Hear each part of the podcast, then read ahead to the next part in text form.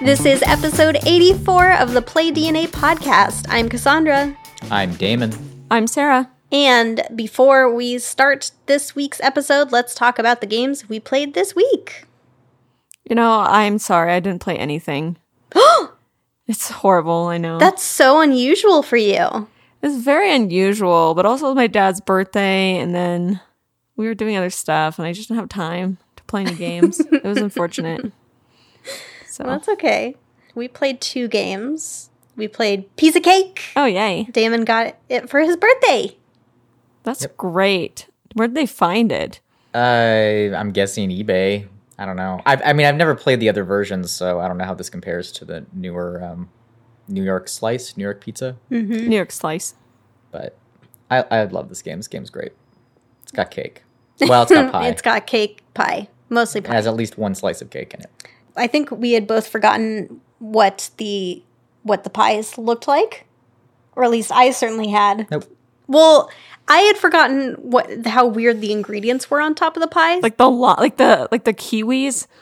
kiwis, kiwis make least sense. I can understand the kiwis, but they're also like there were things that look like olives. It's They're like grapes. what are these? And then there were grapes, which I think is just as weird. Like who puts grapes on top of their That cakes? is weird. And then there was another one that looks like pizza, and I guess we determined it was apricots. And then I can't remember the other ones. They're they're just some weird looking pie slash cakes. But um, we did play it with a few people, including a certified mom, and everybody Certified everybody mom? enjoyed it. What is a certified mom? a mom, like a mom in the way that she relates to other people, but also a mom as in the kind of mom we refer to when we're talking about mom games. anyway, it went over well. Um, again, we've talked about piece of cake many times, but it is a very simple I cut you choose game with pie cakes. And uh, we also played Damon's Dungeon Crawl Lair. And uh, I think he really cracked the code finally and really ironed out all of the kinks in it. Um, we played it with a friend and it was great. Um, and it's really amazing how much small design changes can make a difference. And like when we used to play it, it was maybe two and a half hours long, three hours long, which a lot of people like, but it felt a little bit long to me. Um, but the changes that Damon has made make it so that it lasts like an hour and a half, and it's great. Good. Yeah, that's all we played. All right, uh, so this week we are talking about beautiful art in games, and I'm not just talking about like box covers. I'm talking about the art inside of games. I refuse to talk about anything but box covers. well, try and think about games where the art is not just on the box cover. Good art is like most games have art, if not all games. Um, but not all art is good. Um, a lot of it is functional.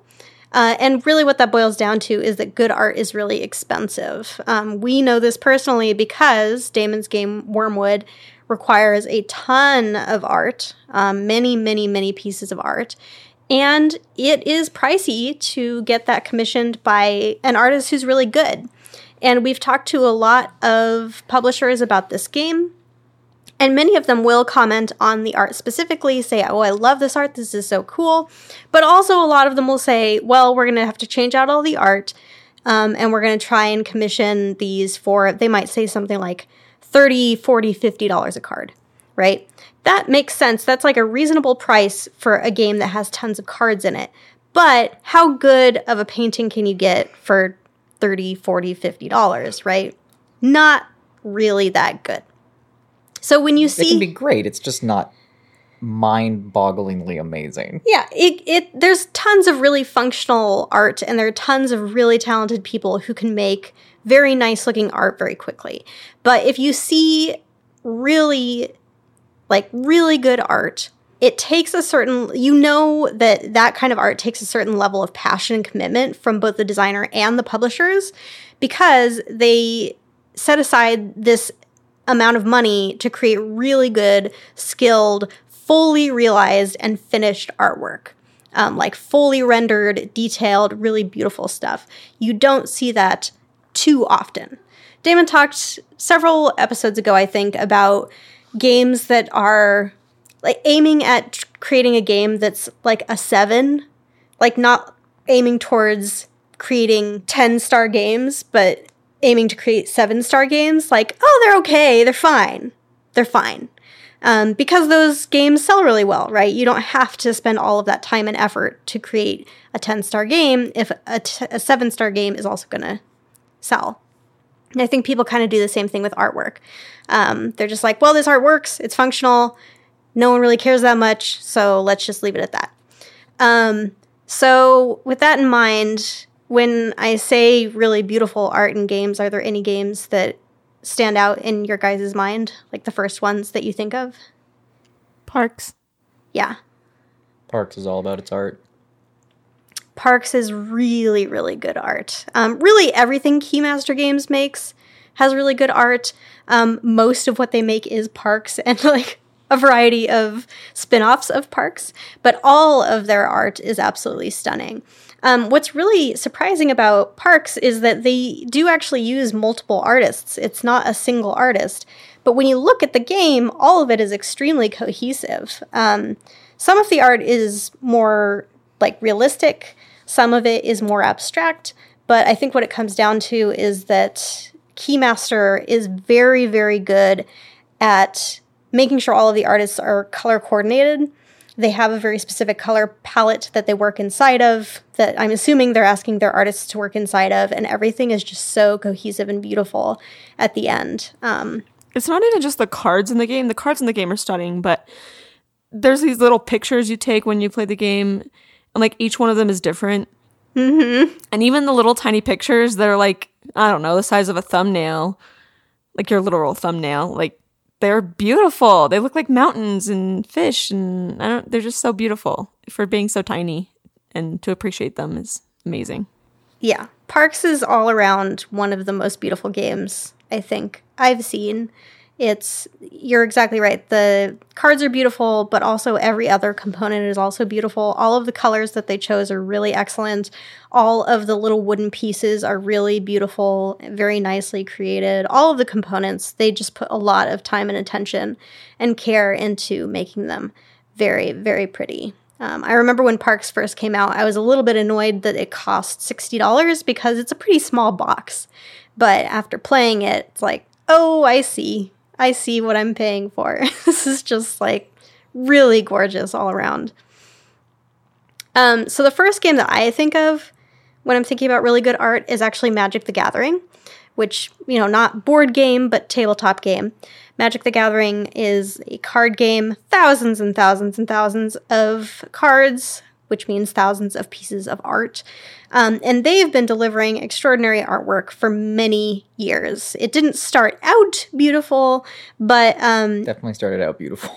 there are definitely some cards that we have for, that are older decks that I would not call beautiful. I think that a lot of those cards are historically some of the most beautiful pieces of art ever rendered in board games, and as a result, fetch hundreds of thousands of dollars at uh, galleries.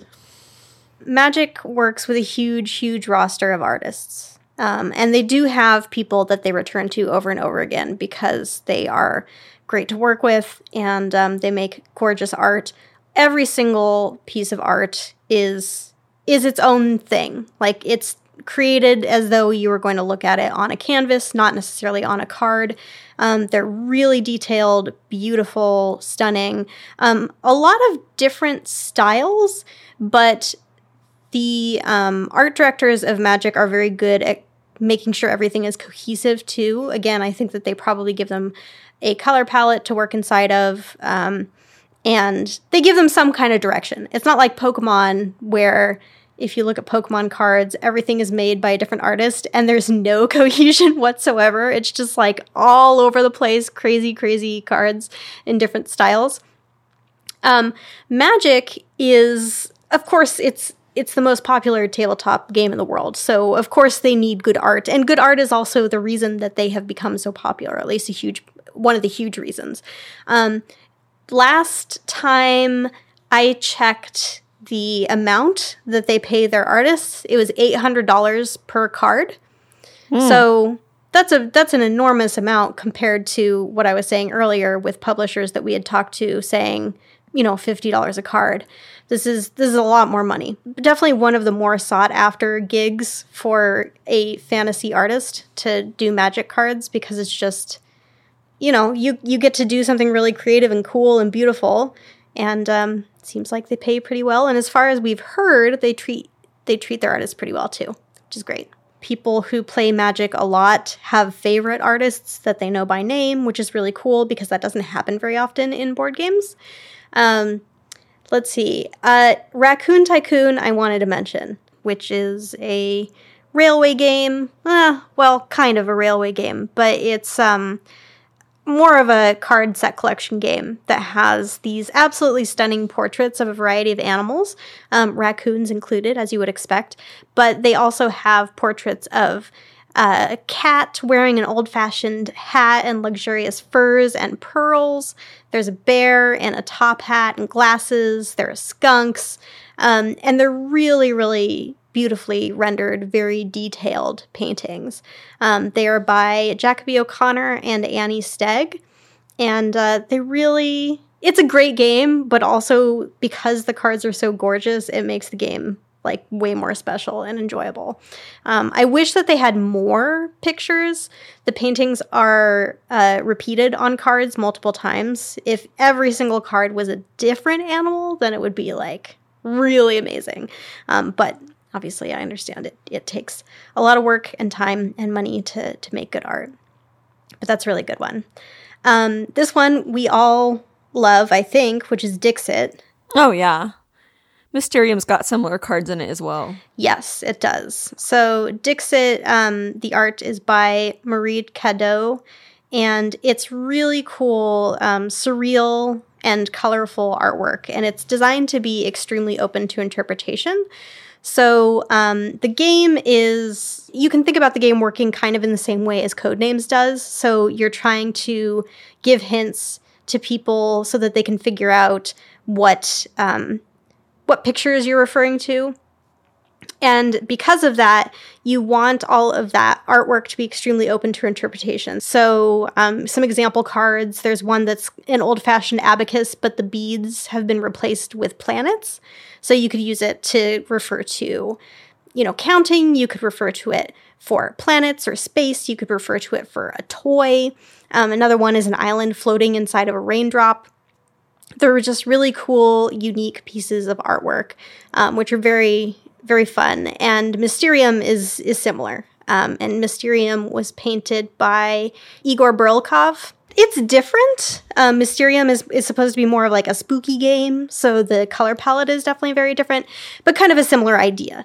Um, cards that are really high detail have a lot of different ideas and references in each one so that you can use the cards um, in a variety of ways and they can be interpreted in a variety of ways. My first, my other idea, there's several I have to mention, but the one that I really like is Azul. The original Azul is beautiful, but all of them are beautiful. But it's kind of like each individual tile is its own piece of artwork, and then when you put them together to create like a mosaic, it, it's so pretty to look at at the end. And there's different ways to play the games. You can play by the template they give you, which is beautiful, but then you can come up with your own template and create beautiful things, you know, as long as you follow the rules.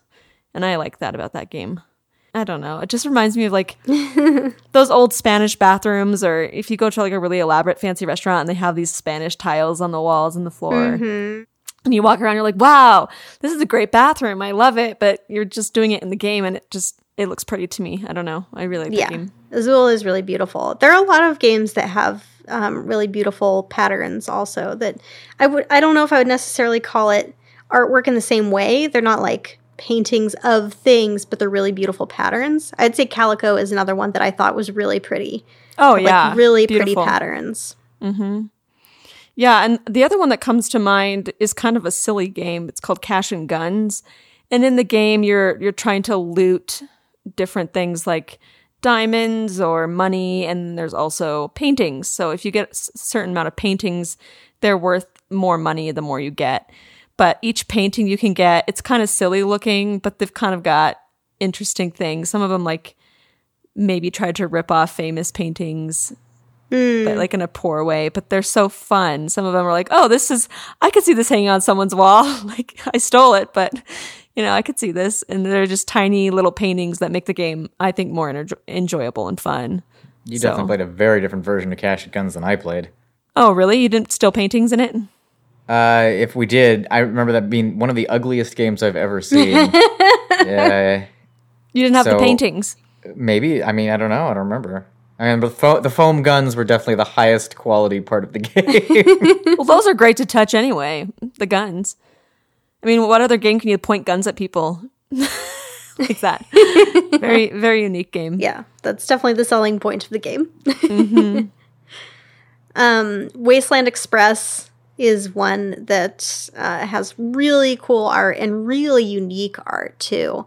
The art was done by this comic book artist. His name is Riccardo Burchielli. And um, he he's a famous comic book artist, so he's he's done a lot of different comic books. He's worked with DC and um, a lot of other places, but it's a really unique style. It's um, very highly saturated and really high detail. Um, Wasteland Express is kind of a it, it's a pick up and deliver game, but it's in kind of a Mad Max world. So everybody is like highway pirates, and um, the the art is really cool. It like really fully realizes this world that is post apocalyptic and. Um, the costumes are really cool, and there's just a lot of detail um, and a lot of thought put into the world building just in the few images that are inside of Wasteland. Um, Scythe, Scythe is uh, really famous for its artwork because it kickstarted so, so, so much money. And a lot of people attribute that to the pieces of art that were part of the Kickstarter. Um, so Scythe's artwork was done by Jakub Rosalski, and it's really, really cool painterly art. Um, beautifully contrasts these rural landscapes with futuristic mechs. So there could be a painting of, you know, somebody tending to a flock of sheep, and in the background there's this gigantic mech that's just walking through a forest. Um, and this isn't the first time that that kind of style has been done, um, but it's the first time that it appeared in a board game like this, and uh, it it's really beautiful. A lot of people love um, the artwork in Scythe and talk about it. This one is not art but sculpts. So a lot of people really like miniatures. Um, minis are really really in right now but i feel like a lot of minis are pretty low effort or like not really that interesting to look at. Um, the absolute uh, king of minis is kingdom death monster if you have not seen kingdom death monster you should definitely look up the minis. Um, these are sculptures like minis isn't even the correct word for them because a lot of these sculptures are huge. Um, but they have these incredible incredible sculpts for both your characters and for all of the beasts that you are fighting all of these death monsters that you're fighting inside of the game. Um, you cannot find more detailed or more uni- unique sculpts anywhere. Going to the Kingdom Death Monster stall when we go to Gen Con is definitely one of the things that we really like to do because they always have all of the sculpts available to look at. And uh, you get what you pay for here. So, Kingdom Death Monster is not accessible to everyone. The base game costs $400. Um, and that comes with you know, a good number of sculpts, but this is also still just the base game. If you want the whole thing, there are many expansions. I don't even want to think about how much it costs to own the entire game. Um, it, it's it's absolutely insane. Um, but the sculpts are really stunning to look at. And if you don't want to spend all that money to play it, um, but you do want to to test it out, then it is available on Tabletop Simulator. I would suggest taking a look at it and um, just having a little bit of that experience. And if you really like it, then maybe, you know, this would be a good thing to ask for for Christmas. it's also this is new. You can get you can get cheaper versions that are used, um, but it the the sculpts are really extraordinary. There's other games with with sculptures, but I don't think there's elaborate. Like um, Mansions of Madness has a Cthulhu that's fairly large, very giant Cthulhu that they give you with the box, and other creatures that in that mythos that look realistic, but you'd have to paint them all, and that's a whole nother hobby. Oh yeah, There's a lot. There's a lot of other ones, but I- particularly like the the miniatures in uh, XCOM, the board game.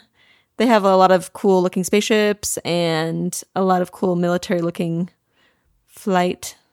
I don't know, just planes and stuff. I would never want to paint them all because there's like 50 of those UFOs and like there's probably at least 50 of the spaceships. So it would just take a really, really long time to paint them all. But Yeah, I was pleased to find that the um, the Windward minis were colored. I don't know if painted is like that. Painted is kind of too strong a word. They're not like painted per se, but they do have colors on them. Um, oh, they look, that's that's interesting. No, I've never they seen look that in a game. nice. Yeah, they look nice. Um, just as is. You don't really need to do anything to them, which is great. I wish more games were like that. Yeah. I dabbled in painting my miniatures in um, Fury of Dracula, and I got through all of them but one. And like, I'm never going back to it. I don't. that's not a hobby I particularly enjoyed. So everyone besides um, Doctor Seward is painted, and he's just not going to get painted. I just don't like it. Too. It's very, very time consuming. Definitely. I mean, painting those Warhammer figures at Gen Con every year is really nice. Yeah, it's fun to do every once in a while, but I'm always also surprised at how long it takes us. I think yeah, we probably painted for an hour, right? Just one mini. Not quite, but like it take. I mean, yeah, I- I'd say to to paint a whole group of guys would take about five or six hours. Yeah. Another game I really enjoy the artwork of is that new game I bought, um, the Golden Ticket game. It's like a rehashing of the first part of Willy Wonka, but they must have had the rights to recopy every single thing in that movie because the font is the same, the chocolate bars look exactly the same. But I like it for that reason. It feels very nostalgic and it's fun to touch the. It's really fun to hold the candy bars in your hand while you're like buying them from the candy store and. Wonka is just so detailed in the game and all the characters they were just painted so well and like the actual character sheets you get so it makes it more I don't know immersive than it would have been if they hadn't gotten the rights to the actual font and everything of the game or the original movie but Another one I would say is Abyss. I don't think I've played Abyss Abyss has excellent art. That's an example of a really, what I feel like is a really straightforward, simple, and not very special game, but that becomes cool and special because of its artwork. Um, I'm not super in love with the mechanics of Abyss, but it's really, really well done. Um, the art is really well rendered, um, really detailed, really good color choices.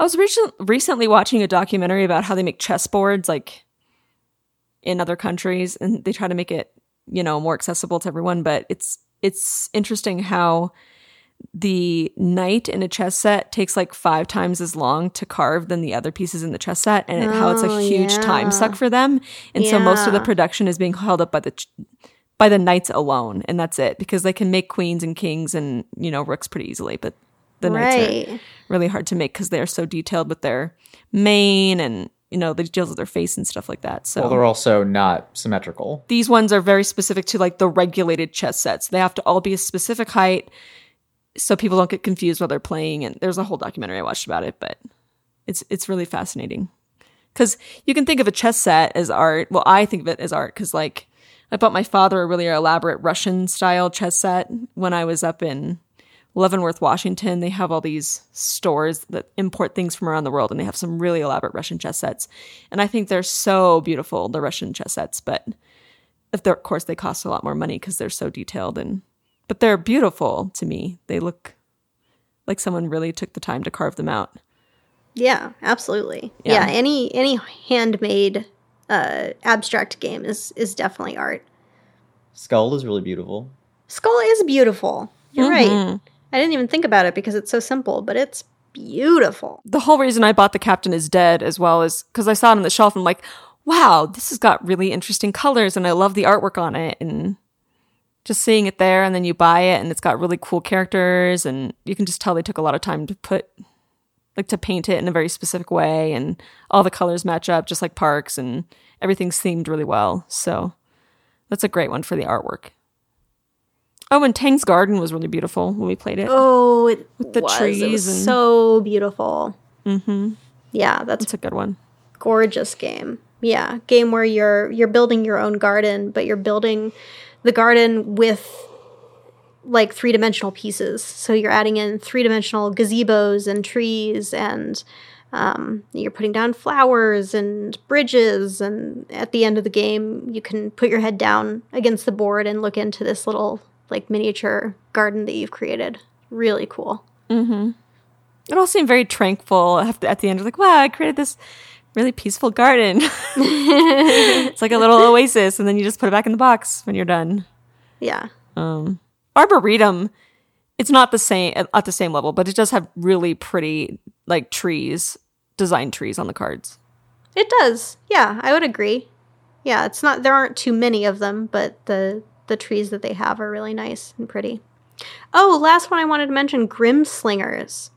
Yeah. Grimslingers is gorgeous, and it's one that probably not very many people have heard of. Um, it's not not among the most popular games, but so stunning. Um, it's a sci-fi fantasy western card game. It's interesting. Um, yeah, really, really gorgeous art. Um, really highly detailed, beautifully rendered. Um, Steve Gibson did the artwork, and he's actually the one who did the graphic design for Damon's game Wormwood. Um, because Damon saw Grimslingers and was like, "Oh my god, I gotta work with this guy." Um, really, really stunning artwork. Oh, there was a game recently that it was at Gen Con Shamans. I bought it recently and it's like that mm-hmm. social deduction trick taking game, but that one's just really beautiful to look at. I mean, it doesn't have a lot of art, but the art that it does have is it's beautiful. The cover of the box, there's the board game itself, like the actual board that they put out for the game is really beautiful and the cards themselves have really nice colors that go well with the theme. So I like that one too. Well, listeners, if you have any games that you really love the artwork, let us know. You can find us at playdnapodcast.com. Message us, let us know what games to take a look at. And as always, play safe, play often, and we'll see you next time.